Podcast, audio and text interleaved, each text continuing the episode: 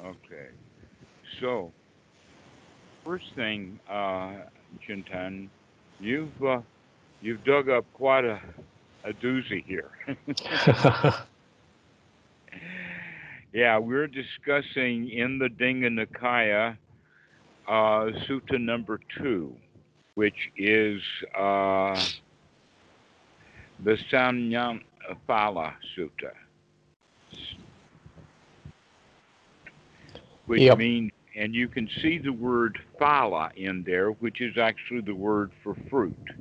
And stamina is uh, an ascetic. And in fact, uh, young boys who are uh, ordained as children are actually ordained as a samana, which is not a full bhikkhu.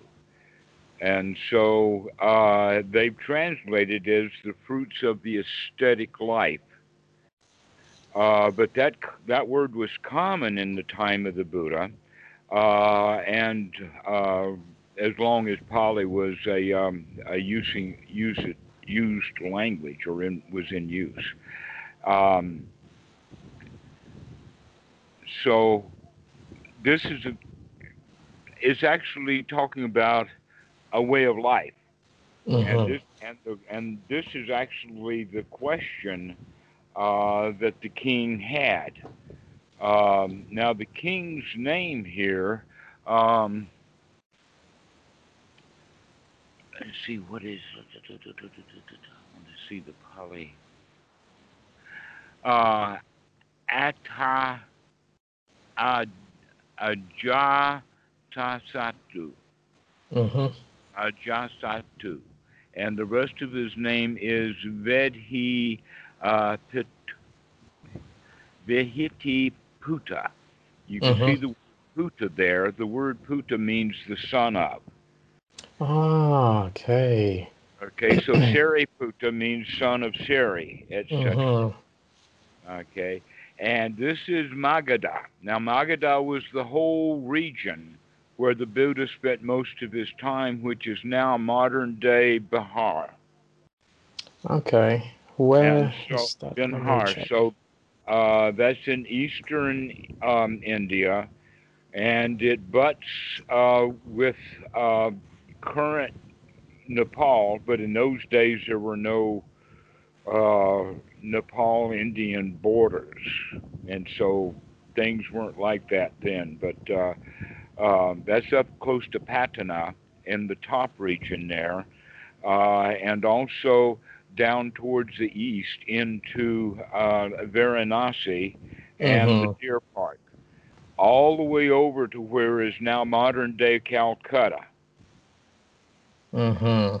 There, in fact, I have heard that there is an argument between whether modern day Calcutta is uh, Rajgiri or Rajagaha, or is it in fact the one that's named now Rajata? And so they're still doing all the archaeology they can. That's one of the un, that's one of the questions that was around in the 1980s. They may have gotten that straightened out now. Where, in fact, because we know Saranath, but Rajagaha, and uh, that's where the king stayed Mhm. and it became the hotbed of Buddhism when uh, it appears that this sutta was written. So we can talk about the Digha Nikaya as a document that uh, uh, one monk lovingly says is a propaganda instrument Mhm. designed to convert Brahmins into Buddhism during the time of King Asok when Buddhism became the state religion. Uh-huh. And so, if we keep that in mind, we might be able to um, put some things together with that. Yep. Now, that makes something else then. That means that the contents, by and large, of this sutta, the contents of it are much older. Yep. And that they were found in other suttas, and that um, basically what the Digha Nikaya was doing was it was putting together a thread. A really good example of that is the uh, Mahaparinibbana Sutta in the Digha Nikaya, number 16, is where uh, uh, they take stuff that's in the Udana, in the uh, uh, Sutta Nipata, and other places like that, and some other information that I assume was um, historical by then, or let us say woven into commentary, to give the entire story of uh, uh, the poisoning and the death and the uh, celebration afterwards. Mm-hmm. Okay, and, and including the, uh, the the starting of the first council, and so Mm-hmm. all of that kind of stuff. And then you can see in uh, some references in the Majjhima Nikaya to that council that was started also. So this sutta here uh, is a sutta that uh, we can, by looking at it, see that it comes from all kinds of places.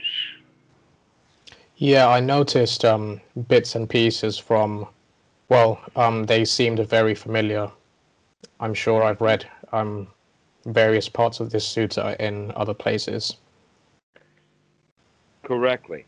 And that uh, what this is, is this is the question then about this king, uh, Ajatasattu, that's referred to in this document here, if we uh, bother to look it up, uh, as a deva.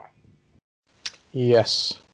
Okay, that word deva there was never translated as anything close to a deva. At least the translator here had the, uh, uh, the wisdom to not do that, because really what we're looking at is is that in those days magical language was used to describe ordinary things. But in our modern English, especially since science has been encroaching, encroaching, and encroaching and encroaching, we've found uh, secular or ordinary things to call things instead of uh, using the magical language to describe ordinary things. And so a king is going to be considered a deva. All right. This is not true just in India, but look at the um, um, uh, the Roman emperors or pharaohs. They always wanted to be elevated to the level of a god. Yep. Okay, well, in India, they were already gods. they didn't have, uh, there, were- there were no ceremonies or cremations or anything. That, in fact, this guy, according to where we are in the sutta here, that it looks like at the end of the sutta, this is the one who actually uh, confesses to the Buddha that he had actually killed his own father, Bimbisara. But I think that it was kind of common knowledge, and, and I think perhaps the Yeah. ministers kind Must of understood that he was in kind of bad shape like that. But after the Buddha died, and we don't, I don't know uh, how much time it was between the time that he killed his father and the time that the Buddha died. But we do know that the first council was, in fact, supported by uh, um, this king, uh, Ajatasattu, but that um, he was also, I think, the great or great great grandfather of um, King Asok. Mm-hmm. Same area, same uh, group of religious ascetics, living the Mhm. same life in, in the countryside, but now the king wants to support them royally. Mm-hmm. Okay, so the uh, the the royal lineage through this group, and the and the Buddha, you can see the tight connections Yep. through this. That this sutta was written in the time of Asok, possibly to, um, uh, let us say, even absolve Asok of his great grandfather's murdering Mm-hmm. his his great great great grandfather. Okay, so this was about what a hundred and something years. The more recent research, at one time they thought that the Buddha they had pegged his death date at about 486. But more recent research, especially coming from India and all of these lines of kings and know who did what, when, and, and where, and the Buddha knew these guys and all of that kind of stuff. Basically, how they pinned Jesus' time. Mm-hmm. Okay, was because they knew who was in, uh, who was doing what, and they have his death at about 406 to 410 BC. All right.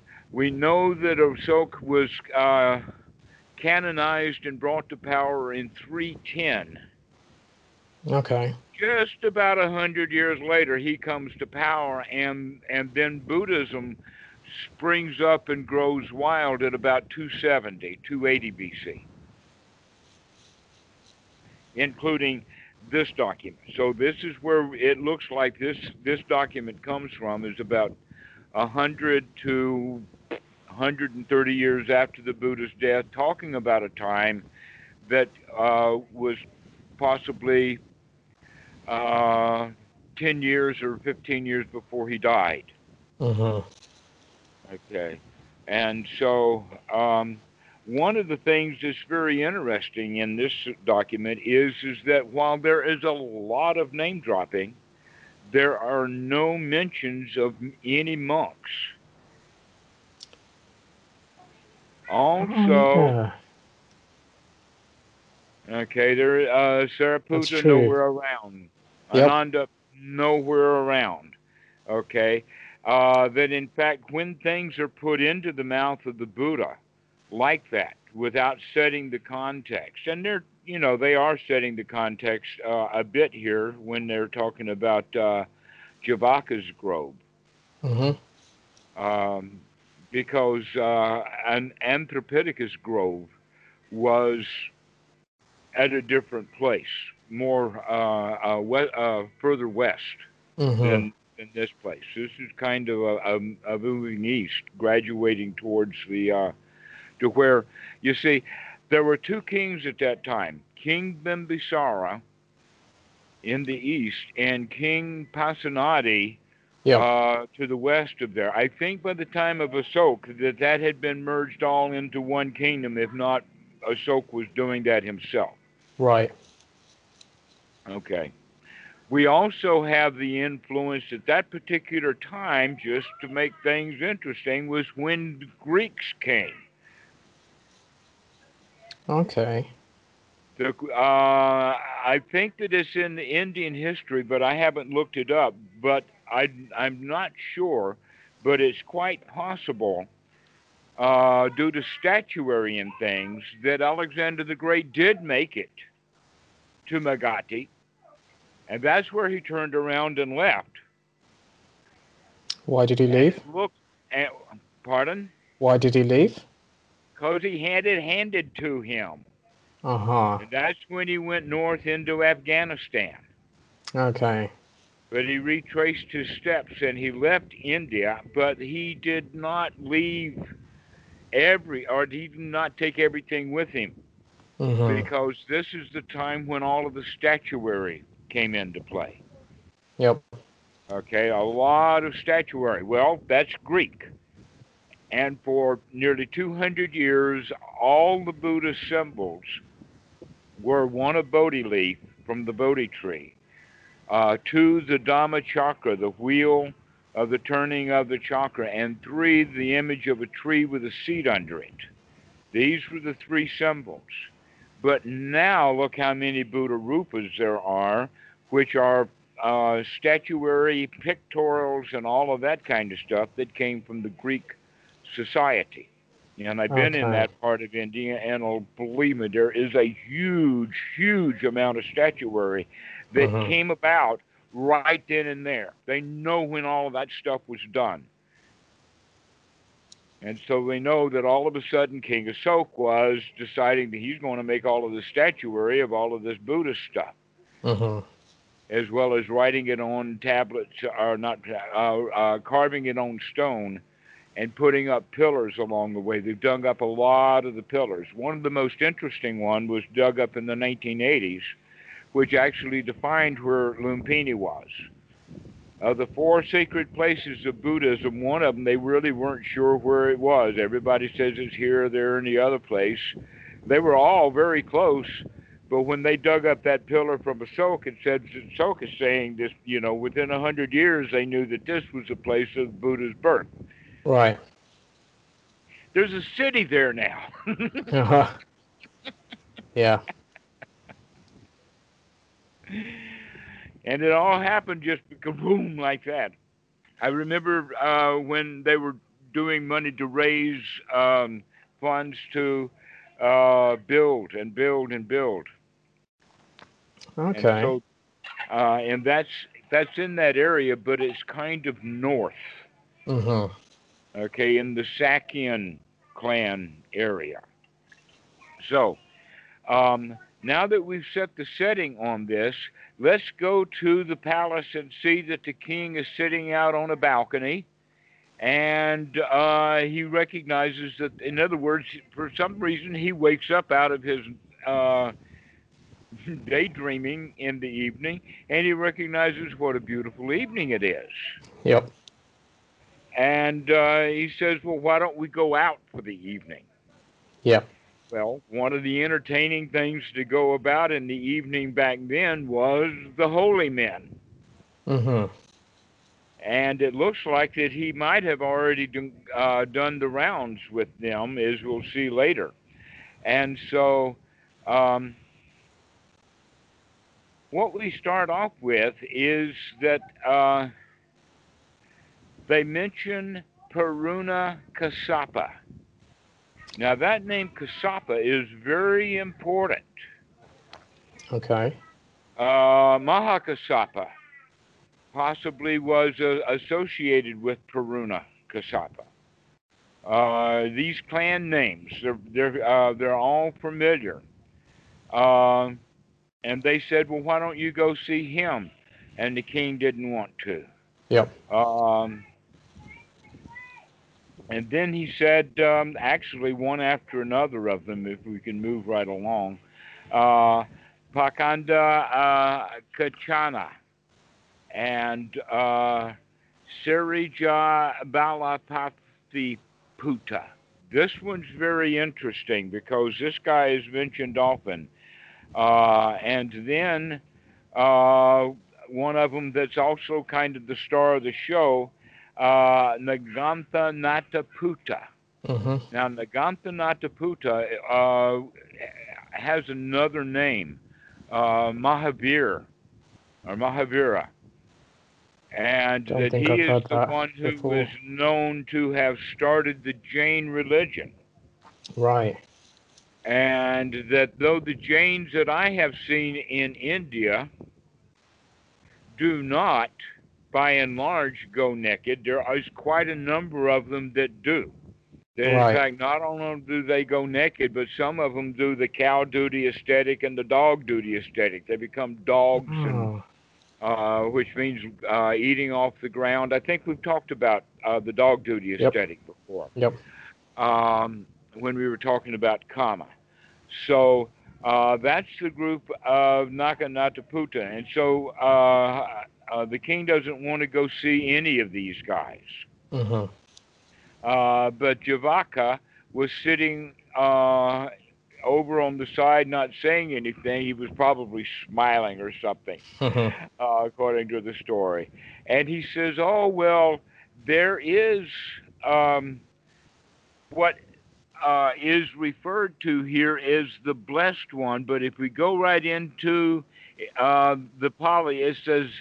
I am Deva, which means he's talking to the king. Bhagavan Araham Sama Sambuto Anukampam Abhave Ambavayani Viharati Mahata. Yep. Okay. What he's saying there is is that uh, Bhagavan, in fact, the word Bhagwan is still common in in India. It- Yeah. During the 70s, when I went around, there was Bhagwan Sri Rajneesh, and he became from an Acharya, which was a computer a, a university professor. He gave himself the name of Bhagwan, which is there's that Bhagava.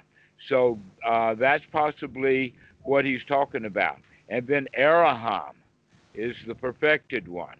And then So, um, Sama, Uh, Bhagava, um, in in my uh, Indian language, Gujarati, Bhagwan means God. mhm. So it's um related to that. but God incarnate or a walking human being, not something up there in the sky. Mhm. well, Just yeah, like they call the king a Deva. yep, Okay, these monks were called gods. It's magical language, but it is just honorific magical language. That's Yep. important for you to get there. Okay. That this is just because they called him Bhagwan, well, people run around India calling themselves and others Bhagwan already. yep, It's not a big deal. and yet by the by the time it's translated, the, the blessed one, the perfect there's no these in this Pali. Mhm. yeah, The fully awakened one. So see, you can see the specialness that's built into the mind of the translators when they do this. Yep. Now, I'm, I'm not sure whether he just picked this up wholesale from other translators or whether this is uh, uh, Sujato's own view, because he is so prolific. Is obviously that he's been borrowing stuff, hmm so he might have borrowed this. Um, and so uh, then he says something new. He says he has this good reputation. yep, All right? That's an important part because what's to follow this good reputation is, in fact, a very famous quote that's picked up. And then you'll find it in several places. One of them is in the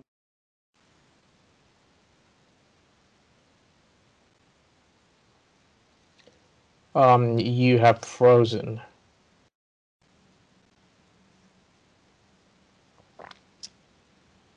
Hello. Still frozen.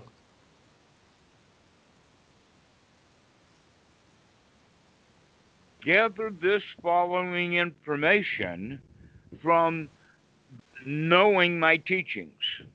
Um, Dhammarato, did you did anything freeze for you? Because on my end, you had frozen for about 10, I'm 20 sorry, seconds. what?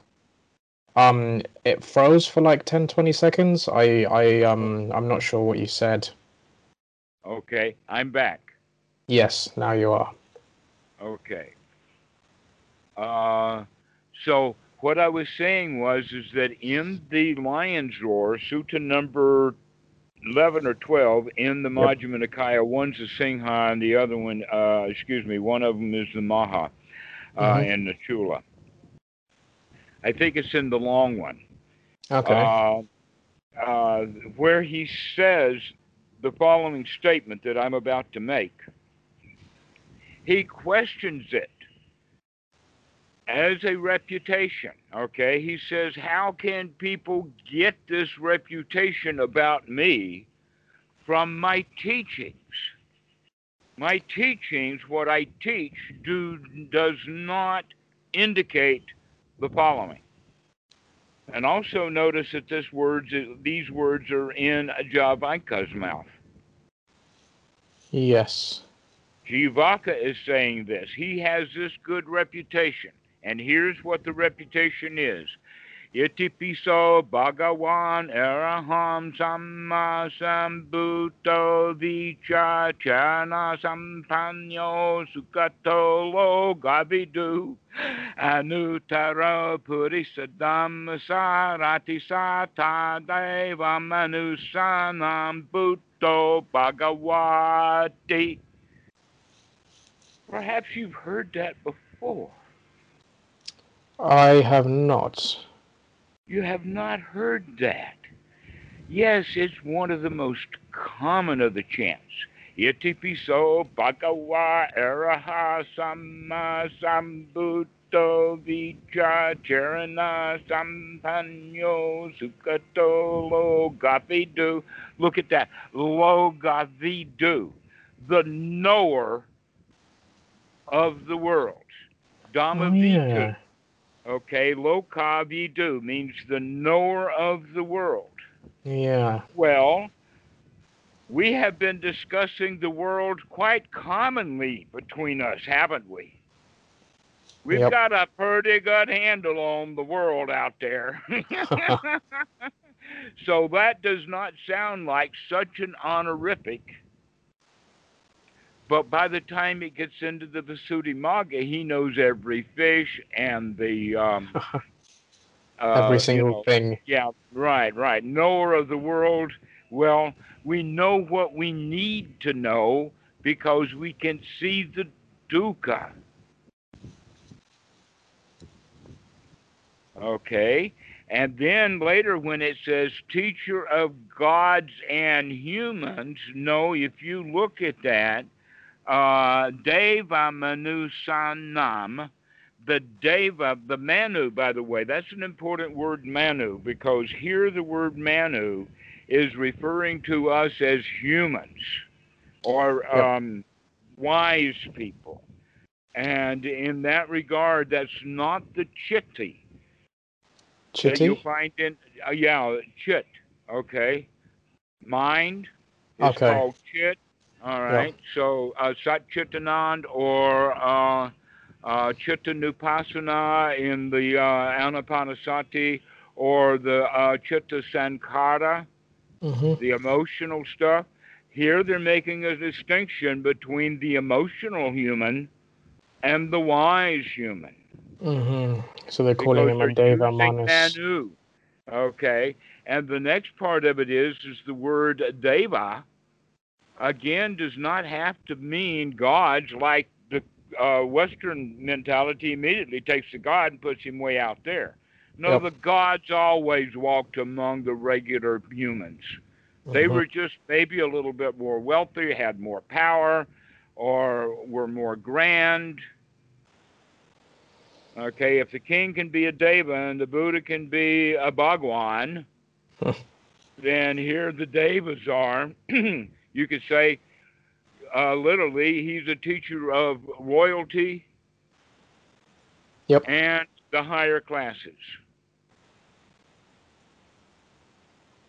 But when it gets into English, he's a teacher of gods and humans, and people are saying magic, magic, magic.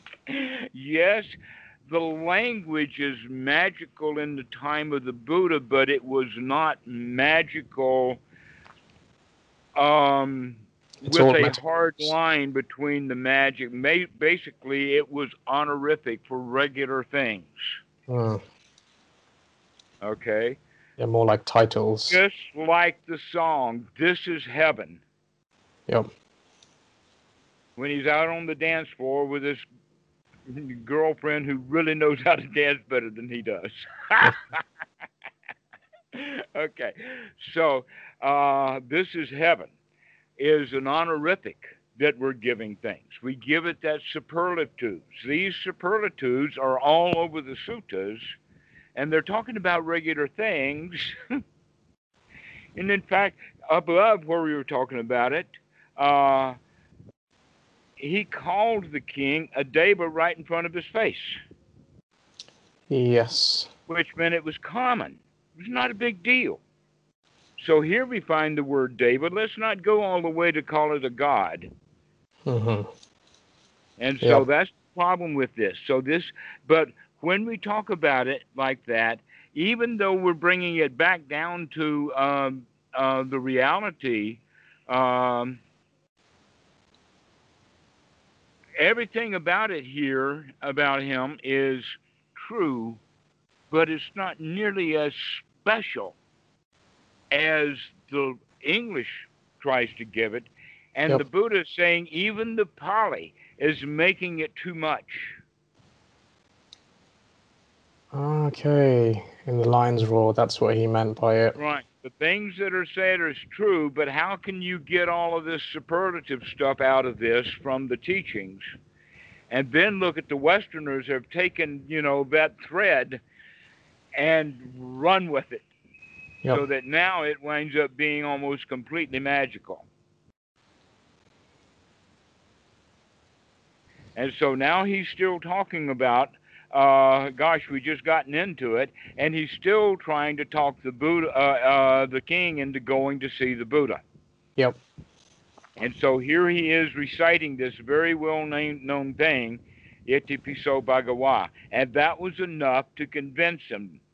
Let your Majesty pay homage to him.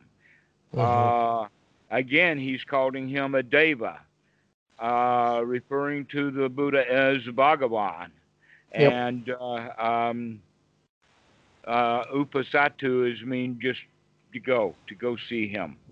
Uh, paying homage, I don't get that. but uh-huh. uh, hopefully, in doing so, your mind will find peace. Bingo. That's what all of this is really about. Yep. And, and so the king says, Well, go get the elephants ready. All right. How many elephants? Was it 400? 500, yeah. Actually, the number 500 has a very interesting quality to it. In the Pali language, it merely refers to a large number that's too big to count. Ah, okay. So 500 monks means, well, they're all out in the yard here. Okay. Now, um, basically, what that does indicate, um, if you think about it, first off, this is in the evening and he's going to get 500 elephants ready.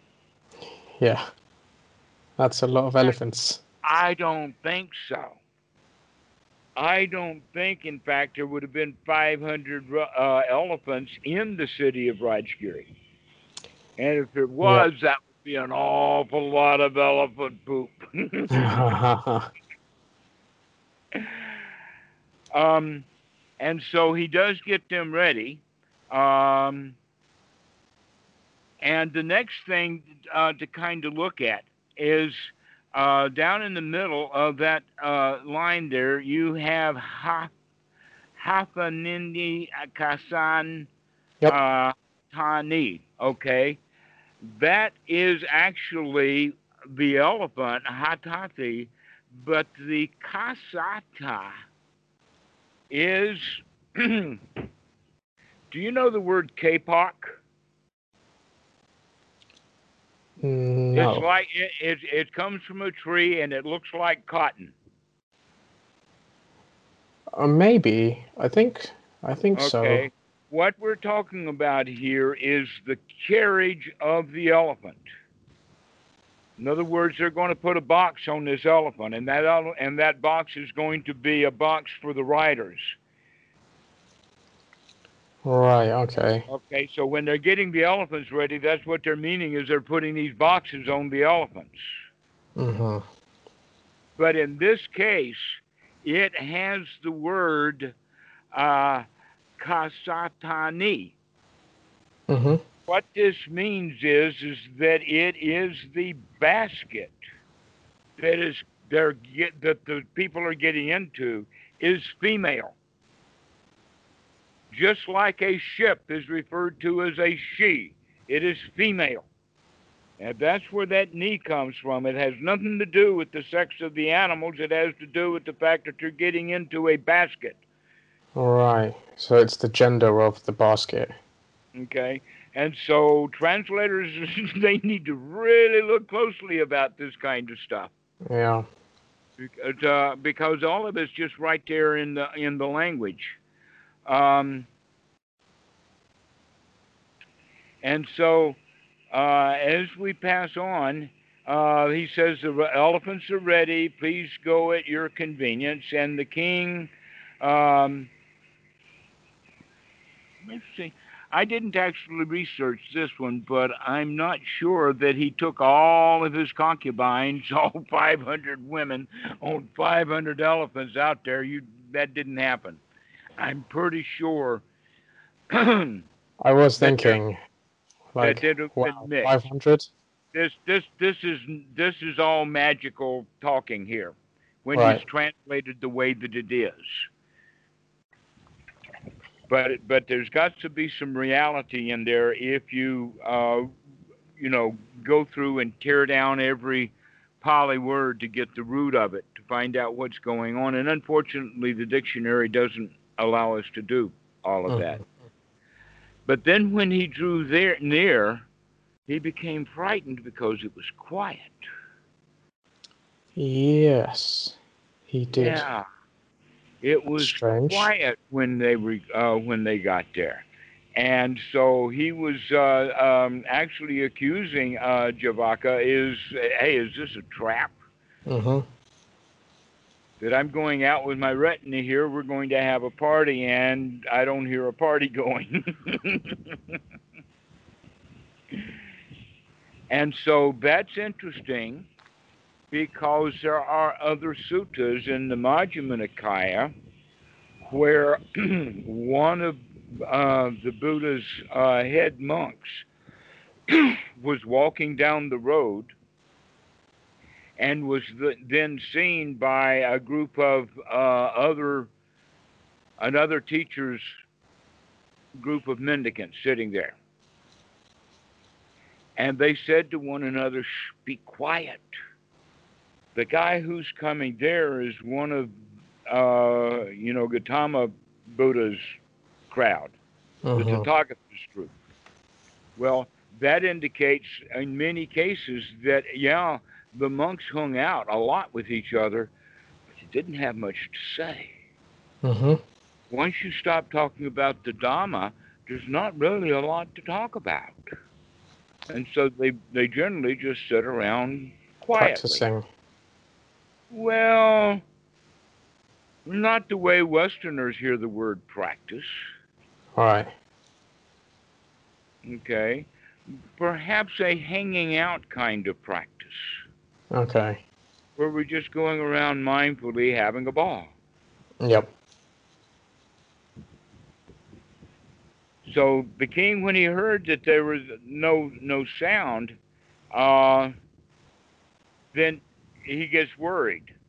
So he thinks that actually, even in his own kingdom area there, that he, you know, is in danger. I think that comes from the fact of his feeling guilty, because his, he killed his own father. Someone's going to be a Oh. friend of my father and is going to come and try to take me. That in Oh, fact yeah. uh, he knew. And later on, it talks about the fact that uh, um, uh, the king's father, Bimbisara, was a friend of the Buddha. And so you put those two pieces of information, and now it's very quiet. And he has he doesn't know the Buddha. This is the first time he's gone. He's seen these other guys, hmm but he hasn't been to the Buddha because perhaps the Buddha was the one who was the one his father was associated with. But now finally he's actually coming. Um, and then he becomes afraid because he thinks that this may be a setup. Yep. So then King uh, Ajatu, Aja, Ajatasattu, he goes in further uh, into the elephants, and then they see a light in a sala. hmm Okay, it wasn't really a building uh, because in in the tropics you don't want walls if you don't need walls. hmm In northern Europe, you want and need walls to keep in the heat. Yep. You don't want a wall. Okay, so that's why the uh, the light was visible. It wasn't because it was hanging in a window. It was just you know uh, probably a set of lanterns or what, just enough daylight or just enough light so that they could see around.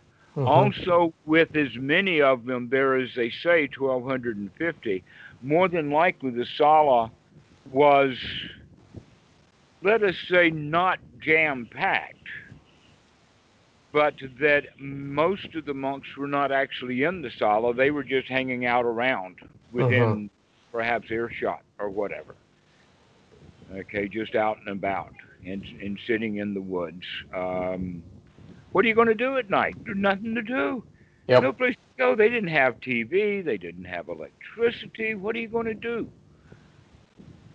Are you going to, like most ordinary people, you're going to talk about the events of the day, uh, battleships, cabbages, kings, you know, just anything to get our mind off of the moment. Well, yep. the guys, as you say, are practicing to be in the moment, and there's nothing much to be said about the moment. Yep. And so they're all sitting there very quiet. Um, and he sees that the, uh, the Buddha is sitting up against a post, against a column. And so he goes in and he stands to one side. Now, this is one of the things that's really important here. Generally, whenever anyone comes to the Buddha, they pay proper homage, which means the tri uh, the triple ambulation. Yep. So they walk around, but here they didn't mention that that the king just kind of barged in. Now it's not a tight ambulation. It's actually more of, if you think of it, getting the lay of the land. You walk around a bit, see what's going on before you go in. Mm-hmm. But they didn't see that the king did that. They don't show him doing the circle, uh, the uh, the walking around. Circumambulation, they say. Uh-huh. Okay. Uh, and when he looks and he sees how happy and quiet and silent they are, he thinks about his son. Yes, he does. Yep. He thinks about his son would really enjoy this. Yep. And the Buddha knows that the king's mind has wandered away. How does he know that? Well, you look at the eyes. If the eyes are going to be steady, he can be here now. But you can see when people's eyes are darting all over the place. And the Buddha just said, Your mind has gone to one you love. Mm-hmm. I love my son. Okay. So he he he comes to the Buddha, and immediately his mind wanders away. yeah, interesting. He was reminded of by the by the sangha, but instead of enjoying the silence, he's got to go get his son. Got to leave. Okay. And he says, Well, may he be blessed with such peace as the Sangha of mendicants now enjoy. So he's not talking about the Buddha here, he's talking about just the crowd in general. Mm-hmm. They're just sitting there, you know, blissing out, hanging out, doing not, not much of anything, no place to go, nothing to do, just hanging out. And so then the king bowed to the Buddha, raised his joined palms, and, and gave him the why. Mm-hmm. And then he sat down and he said, Sir, I'd like to ask you about a certain point, mm-hmm. if you have the time to answer. Um, and then he's and the and the Buddha says sure, and he says okay. Well, there are many different jobs to do. There are farmers and archers and bandsmen and food servants and uh, warriors and chiefs and princes, all kinds. Uh, there's also bakers and barbers and bathroom attendants and all kinds of jobs when people do. Uh, with that as being happiness and joy to them. In other words, their profession gives them the joy, so the king thinks. Because they take care of their parents and their children and all of that kind of stuff. Um, and then he says, Can you point out a fruit of mm-hmm. the ascetic's life that likewise is apparent in this present life? Now, that's a really important question. Simply because as we begin to see those other guys, they didn't answer that question about what is the value, what is the fruit of hanging out in the woods when these guys could go to work in town Yep. support the king. Um, and so he says, well, uh, if you wouldn't mind, great king, tell me how all of these other guys answered. Because he had already been to them before. And in fact, if you look closely, you'll see that it's the same guy. He starts off here with Purana Yep. Kassapa. He's already been to Purana Kassapa, so in the beginning of it, he didn't want to go see him. He'd already been there, and he wound up being really, really disappointed because Purana Kassapa wanted to talk about what was out there someplace. hmm Uh, he said, Great King, the one who acts does nothing wrong. In other words, this whole explanation here, actually, with a bit of tweaking, comes right out of the Sutta number 117 on wrong view, hmm which basically means I ha- can do no evil. We've talked about this also in the sense of I can get away with anything. Yep. That's what Purana Kassapa is declaring as his teaching. I can get away with it. And the king actually is saying, yes, but what's the advantage of that? Knowing full well that you're not. But what he's doing is he's taking it to a level of magic. He says, no outcome of evil. Well, what is evil here? Is this something the translator is adding to this? Or is this something um, Crime, because- it says. yeah, there's a crime. We understand crime, but he says, okay, there's no crime here. hmm But if you go do damage, if you plunder the wealth of others, steal from them and whatnot, they may not like it. Yep. And he's not addressing that. is that you've got to take, you know, through compassion, take other people's point of view, rather than, you see, we, we do it this way almost instinctually in the West because of our training. When we look at an, uh, of something as whether it's good or bad or not, we don't think of it in the sense of compassion of how is this going to affect the immediate people around and how they affect people around them. No, we go Yep. into two other areas. One Ourselves. is crime. Are there human authorities involved with this who is going to come down and step on my toes or grab me by the heel or put a knee on my neck or something like that? Yep. And then the other one is that the um, that the authority is magical, that it's a god, and that's where the quality of evil comes in. Is is that it's no evil, which means no god is going to do anything to me, and perhaps in this area, um, and because he's actually telling this to the king now, that you're not going to. If I do all of this, you're not going to come after me.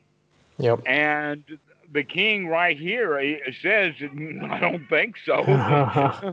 I don't believe you here. And uh, in fact, I asked for um, the answer to what is the value of the ascetic life, and you're telling me how much trouble you can get into. and so he talks about mangoes and breadfruit, that I asked for a mango and you give me breadfruit. And so that's the same way with each one of these answers here.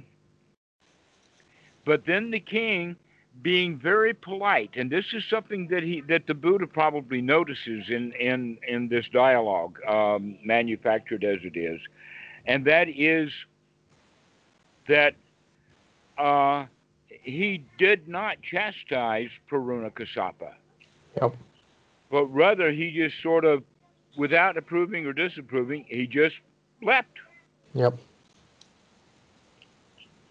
I was pleased, but I did not express my displeasure, neither accepting what he said nor contradicting it. I got up from my seat and left.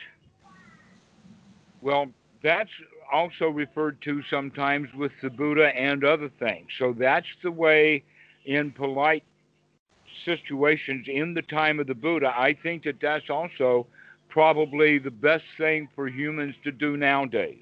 Yep. If there comes a point in time when you just get up and walk off. and when Purana Kassapa is saying what he's saying, that time to walk away. Well, now he's going to do that with uh, Makkhali Gosala. And if you look, uh, Makkhali is Gosala is up in that list too. Yep. And so he's the one who says um, all no of these causes. millions and things about all of these deeds, and there are. Uh, so he's just going off into fantasy land. There are seven gods and seven humans and seven goblins, and what does all that mean? And here and there, no such thing as this. By this precept or observances or the mortification of spiritual life, I shall force unripened deeds to bear their fruit. Now, this is an important point. I shall force unripened deeds to bear their fruit or to eliminate old deeds by experiencing their results little by little, for that cannot be. In other words, he's saying that this guy is saying exactly opposite of what uh, Nigantha Nataputta is saying is, is that we can burn the old karma off. And this guy is saying you cannot burn it off by yourself, either in great big hunks, nor is it going to go away little by little. You're You just have to make it, let it do its thing. Mm-hmm. He says then that pleasure and pain are allowed. Transmigration lasts only a short time, and so there is no decrease or increase. And, and this transmigration here, um, we can look at in the sense of moments change, that you do not transmigrate from one land to another, like from Germany to Italy nor do you transmigrate through ages so that you're born in this uh, in this country and hundred years later you're born in that one. This whole thing about transmigration means the movement of time. Okay. And he's saying here that transmigration lasts only a limited period, short time, and there is no increase or decrease in that moment. Yeah, what does that mean? I was a bit confused by that one. Things are not getting better and they're not getting worse, is what his uh, teaching is. Okay, is. sure. Things are not getting better. They're not getting worse. You cannot burn off old karma. You cannot let it piddle out over a little bit of time. You cannot just walk away from it and ignoring it. That there it is. So you just have to endure. This is the guy that talks about it from uh, the concept of a ball of string. Yes. Okay, that you take, you hold the string and you throw the ball out, and the ball will unravel all the way down to there, there's nothing left. Yep. And basically, what he's talking about here is annihilationism. This is pretty close to, but not exactly, um, an atheistic point of view. Annihilationism actually has the quality that um, upon the breakup of the body, the existing self is annihilated. Okay? Like the ball of string, when it runs out, all of your karma, all of your actions, everything is kaput. When that happens, we're not saying. You can either have a magical answer to it, eons or 100 billion years from now, or you can have death Or you can say, wait a minute, I can let that string run out in town. I'm going to sit here in the woods and hang out. All right. And again, um, the king didn't get it. And being polite, he got up and left uh, Makkhali Gosala. Mm-hmm. The next one is Ajita uh, Kesa Kambala. Mm-hmm. And what he's teaching is Great King, there is no meaning in giving and sacrificing and offering. This is also part of that wrong view. There is no result or fruit of good and bad deeds. There is no afterlife. There is no obligation to mother or father. There is no beings reborn spontaneous. And there is no ascetic life for Brahmins who is well trained in practice and who ascribes to the afterlife after realizing it with their own insight. Now, what this means is he's actually talking about here ordinary right view because this is part of it. Um, uh, or actually the opposite of ordinary right view because ordinary people believe that even though they cannot see their own past lives, they believe that there are ascetics and Brahmins and sometimes Western Dharma teachers who claim that they can. Mm-hmm. Uh, but that's also wrapped up with taking the magic out of it, saying, no, none of that stuff exists. There is no afterlife. But by saying there's no afterlife, that means that there's no value in even giving or sacrificing or all, uh, offerings. For me, I'm thinking about sacrifice and offerings. Yes, there are some times that we do want to make a sacrifice. There are legitimate sacrifices. Putting your son on a great big stone slab and pulling his heart out, I don't think is one of them.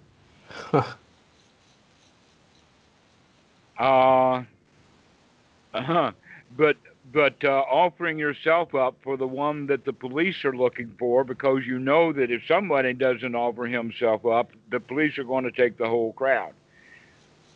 Especially true in the military. If if uh, uh, the platoon, if someone in the platoon makes a mistake, mm-hmm. does something really bad, and the sergeant he wants to know who did it, and if uh, and if uh, no one confesses and the other guys don't bring up who did it, then he's going to punish everyone in the platoon as if they were the one who did it. Mm-hmm. That's why someone would, in fact, raise their hand and sacrifice themselves for the benefit of the other people around him.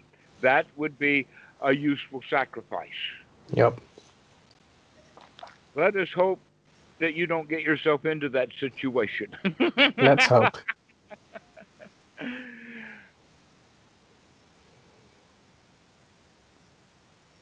but there is room for sacrifice. There is room for offerings.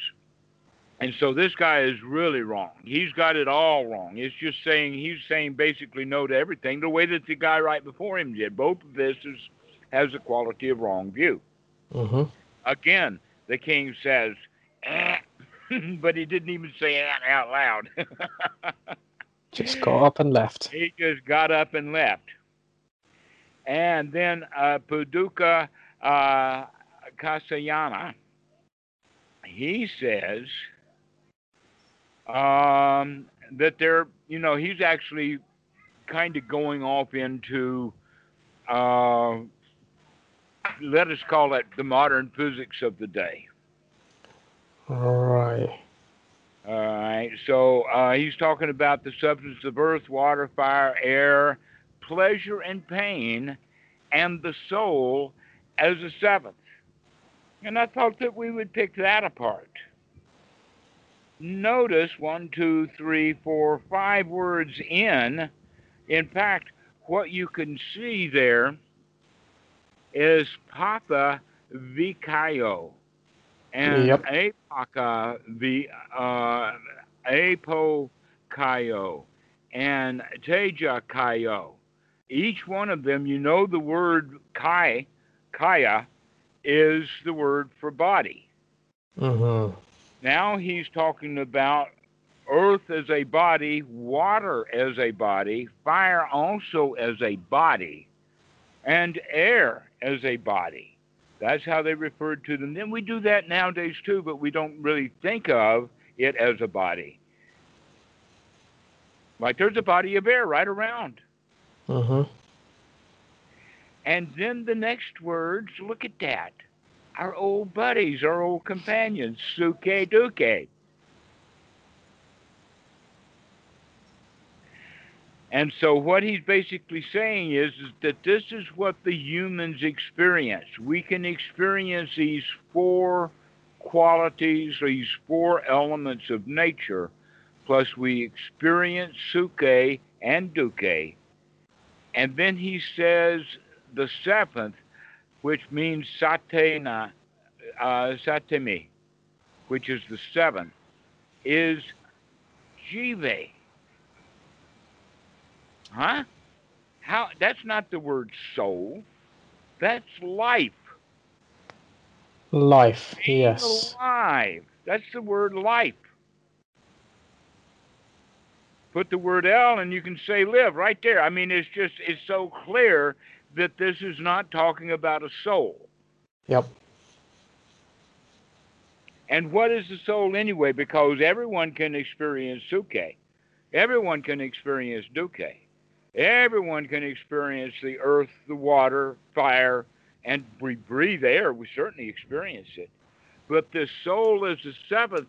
We do not experience the soul, but we do experience being alive. Yep.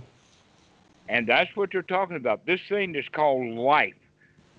What the dog over there has and what this laptop does not. That's being alive. And so this is what he's talking about here. And I thought that I would point out in this, this translation that um, life itself. And if you roll over that word, you can also see exactly that the Pali Dictionary has it correct. Life, Yep. a living being. The principle of life is what he's actually talking about. Yep. The vital breath, an individual living being experiencing entity within the physical body. That's a Nowhere definition. is that word have anything to do with magic or souls or anything. Yep.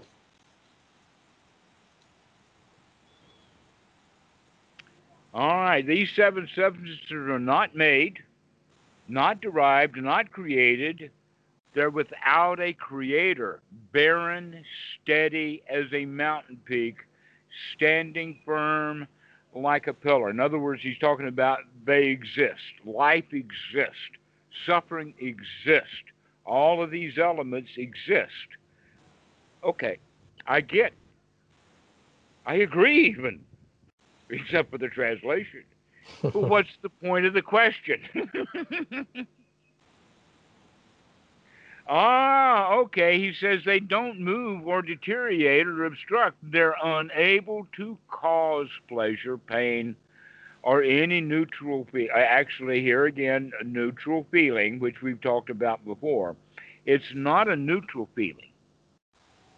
But in this case, the guy is is saying they don't move or deteriorate or obstruct each other. In other words, earth cannot cause pleasure. Mm-hmm. Sukha is pleasure, but it cannot. But pleasure does not cause pain. I would go so far as to say, wait a minute, if jiva or the life force is as the seventh, that does actually create all of the others. And so, in that way, this is not correct. Now, let's look at. Uh, ah, okay. Uh, now, um,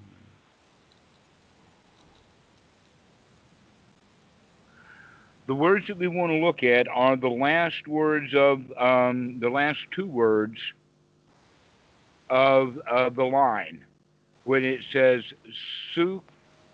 Sukhaya Va. Then the next line, Dukhaya Va, and Sukha Dukha Kaya Va. Okay. Yep. It says, and that, and and so that that Sukha Dukha Kaya is not a neutral feeling. It's a mixed feeling. Mm.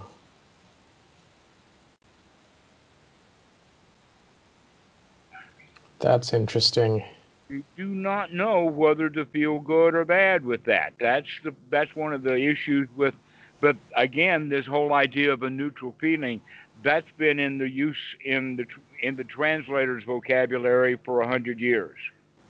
And they need to really look at the mixed. to see exactly what we're talking about here. It's not a neutral feeling. It's got sukha dukkha kaya.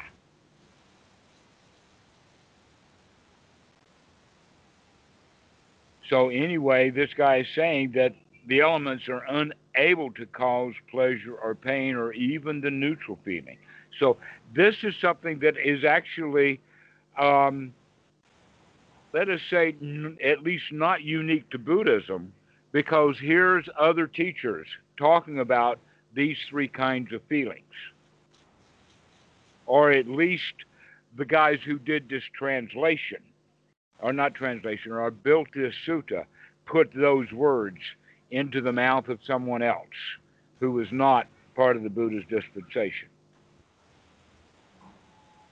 I don't know which one is more correct. Mhm. and so he then tells no one who kills or who makes others kill, no one who uh, learns or who educates others, no one who understands or helps others to understand. If you chop off someone's head with a sharp sword, you don't take anyone's life. The sword simply passes through a gap between these seven substances. Okay, that sword is going between my suka and my dukkha, and is going through my life, or is it going to end my life? I mean, come on, guys. but you can see where these philosophies uh, um, uh, that we have today, I can get away with anything. Oh, if I kill somebody, if I cut his head off with a sword, it's just elements. Mm-hmm. Yep. and not taking into consideration the suka and the dukkha of all of the family members of the guy whose head you just severed. Yeah. Exactly.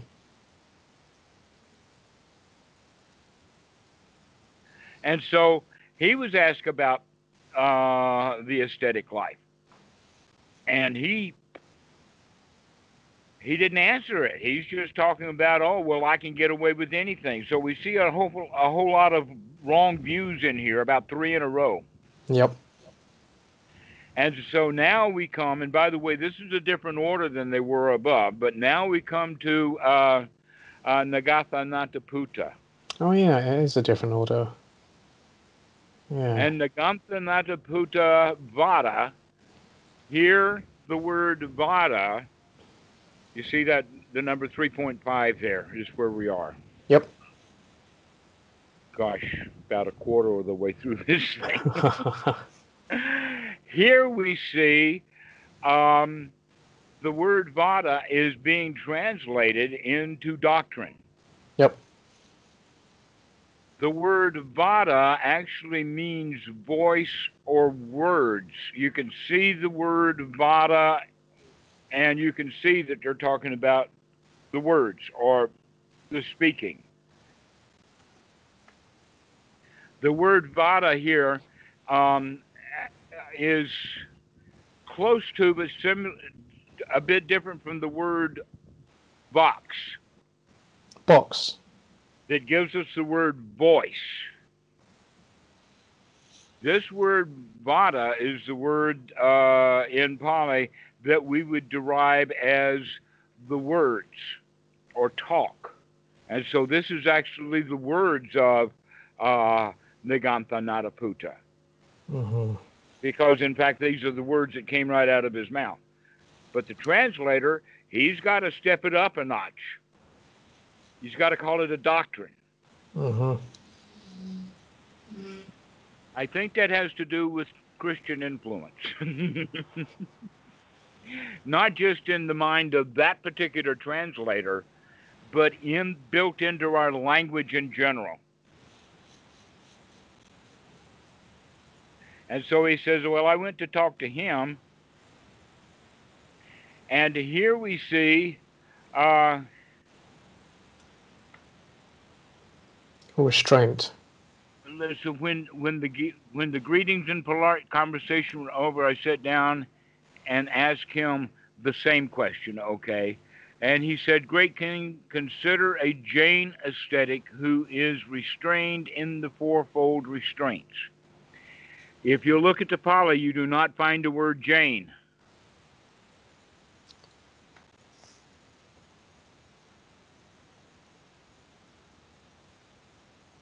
Yeah.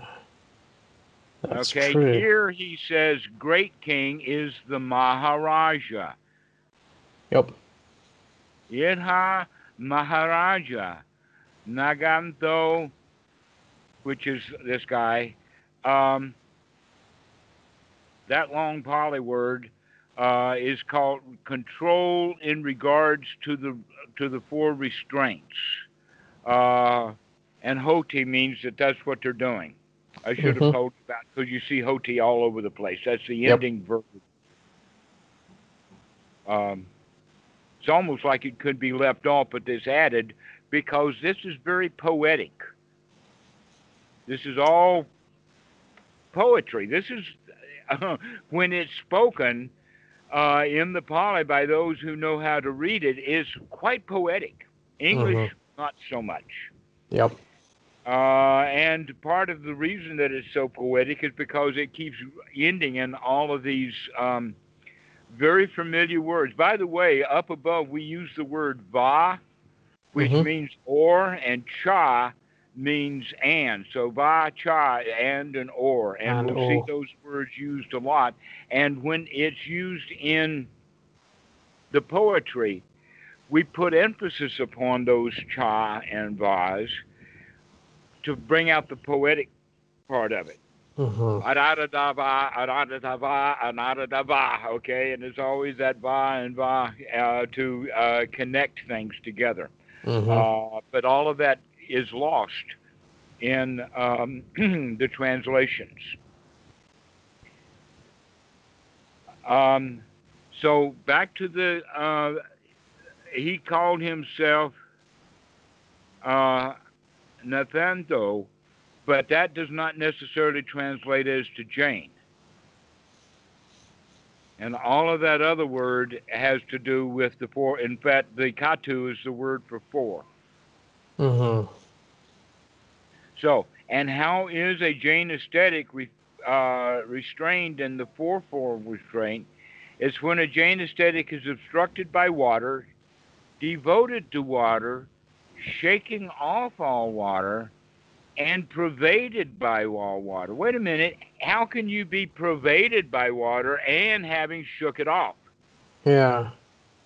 How can you be obstructed by water and be devoted to it? Yeah. What's that all about? Perhaps it's not water. Perhaps something else is going on here, but that the translator took the easy way out. But in fact, this the uh, when you're using water, I don't even know because water doesn't really have much of anything to do with Jains. But let's look at that one, uh, Saba, which means everything, and then Avari, which is a word for water, uh, and then the uh, uh, Verito, which is the one that's presented. So this word Vari is the word that's being translated into water, but it doesn't necessarily have to mean that.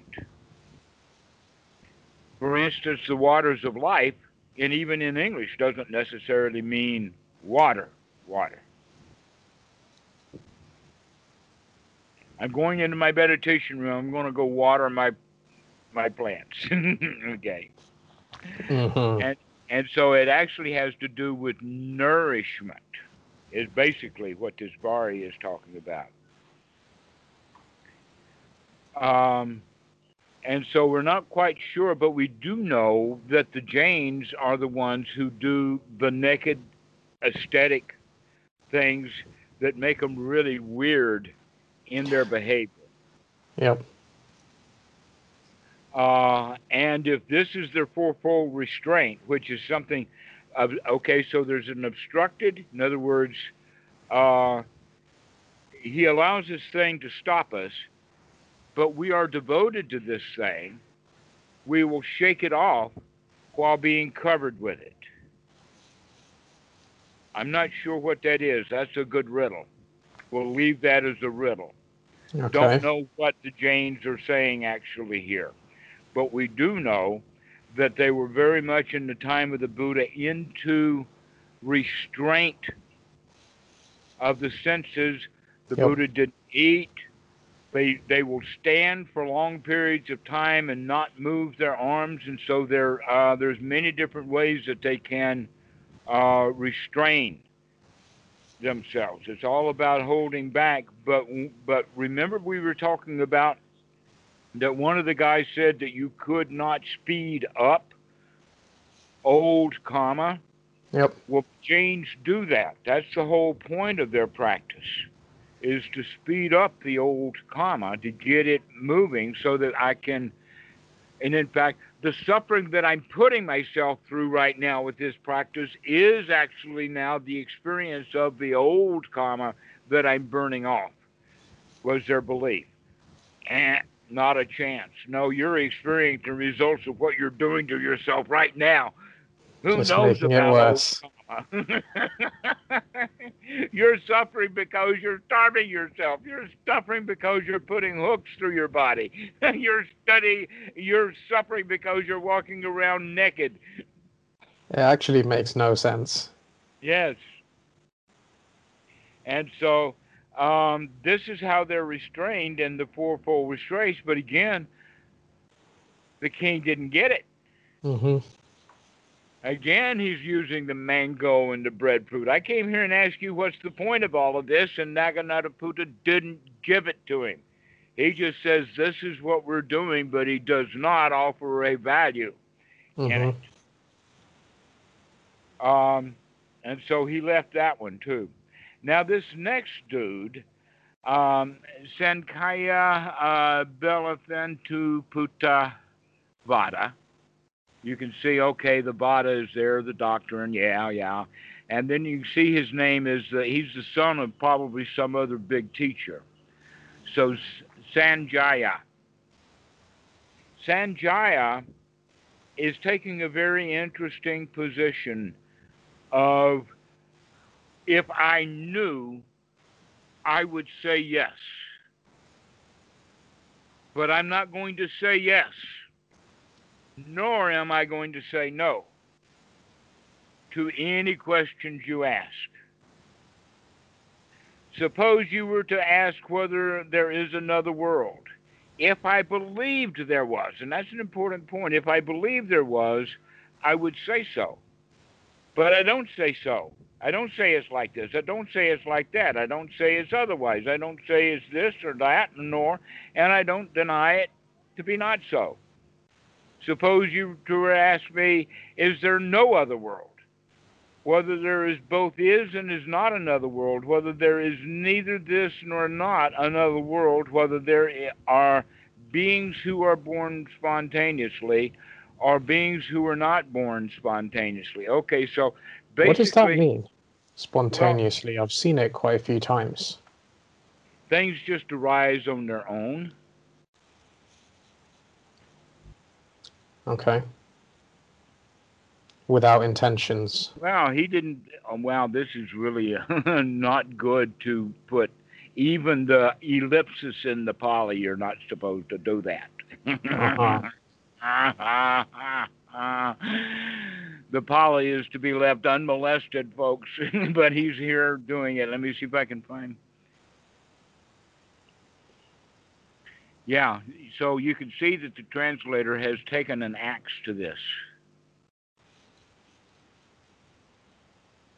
Uh, suppose you were to ask me whether there is no other world.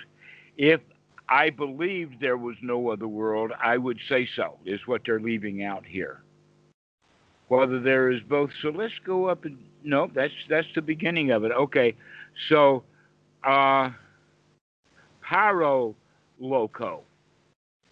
All right, the world is the world. Almost always, when we talk about another world, we immediately think of a magical world. Mm-hmm. All right. No. Uh, the world of shellfish is a different world than the world we live in. In fact, the world of the dog is even different than the world we live in because they live in a very nasal, uh, olfactory world that Yep. we do not live in, where everything has to do with, with, with smells. So, what what he's saying here, basically, the point is, is that he refuses to take a stand on anything. Basically, because he can see that wrong view is wrong view, and ordinary wrong view is also wrong. There's no reason to to, to keep either one of them. Uh, again, he goes after reborn spontaneously, which means things just arise whether there is the fruit and the results of good or bad deeds. So you can see this, all of this stuff has the roots of uh, Sutta number 117, the Great 40, when he's talking about uh, wrong view and right view, the result of good and bad deeds. And he says, whether there is um, no fruit or the result of good and bad deeds, he's not going to make a position of it. Mm-hmm. He's going to stay completely neutral which is kind of silly. It's a Here form he of even goes so far as to say whether the realized one exists after death or not. Now, here we're actually looking at something because now we can see the, the fingerprints. When he says, Hoti Tathagato Param Marana P. Okay, so that repeated it. But Marana is death. Param means around it or above it or beyond death. In other words, what?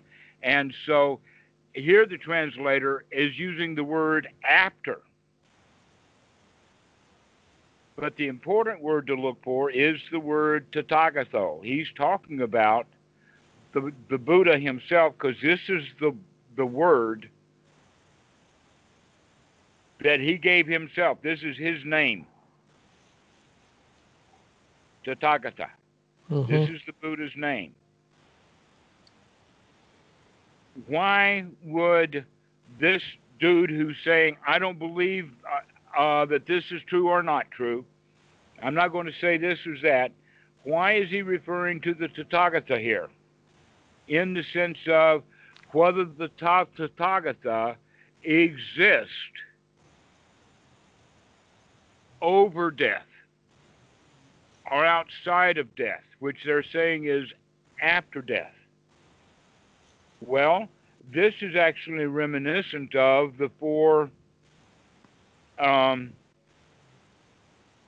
I forgot the Pali word for it. The four imponderables. Okay, and basically, what it's really referring to is what happens to everyone because we don't really know. This guy is correct. He doesn't know, and he's saying, I don't know.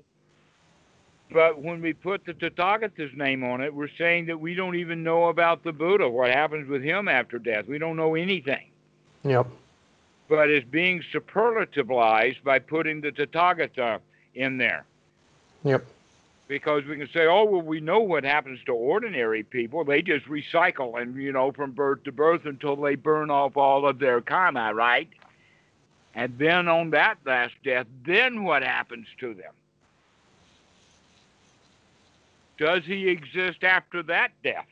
After he's gone forth, or he's the Tathagata, after he's burned off all of that? And and um, again, the real answer is we don't know. Mm-hmm. But even with all of that, he's he's just taking a very neutral position. But when the whole thing, he is not answering the question.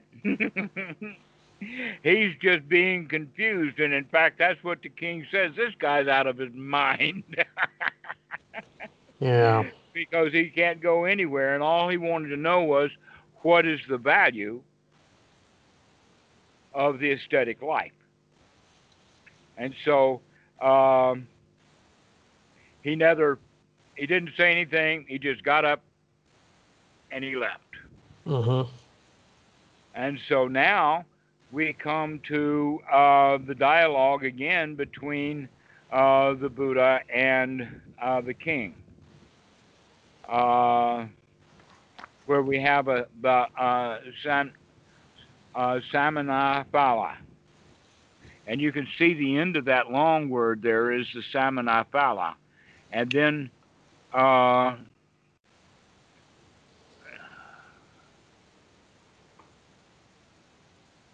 yeah, the phala is the fruit of the salmonin, uh, and uh, the rest of it is just like the first or the foremost, or this is the first thing that we're going to talk about. Mm-hmm.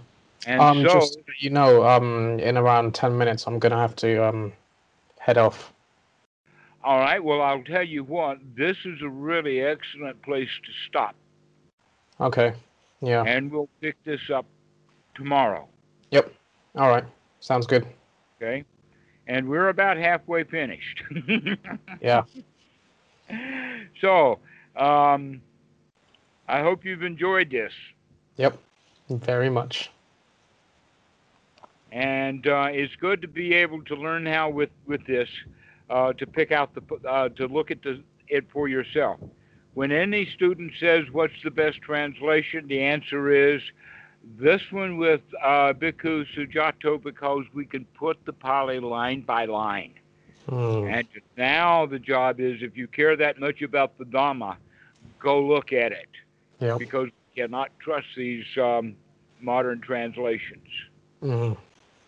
And we just caught a big one soul with the word jiva. And right in the Pali dictionary, it defines it correctly, and the translator still uses the word soul.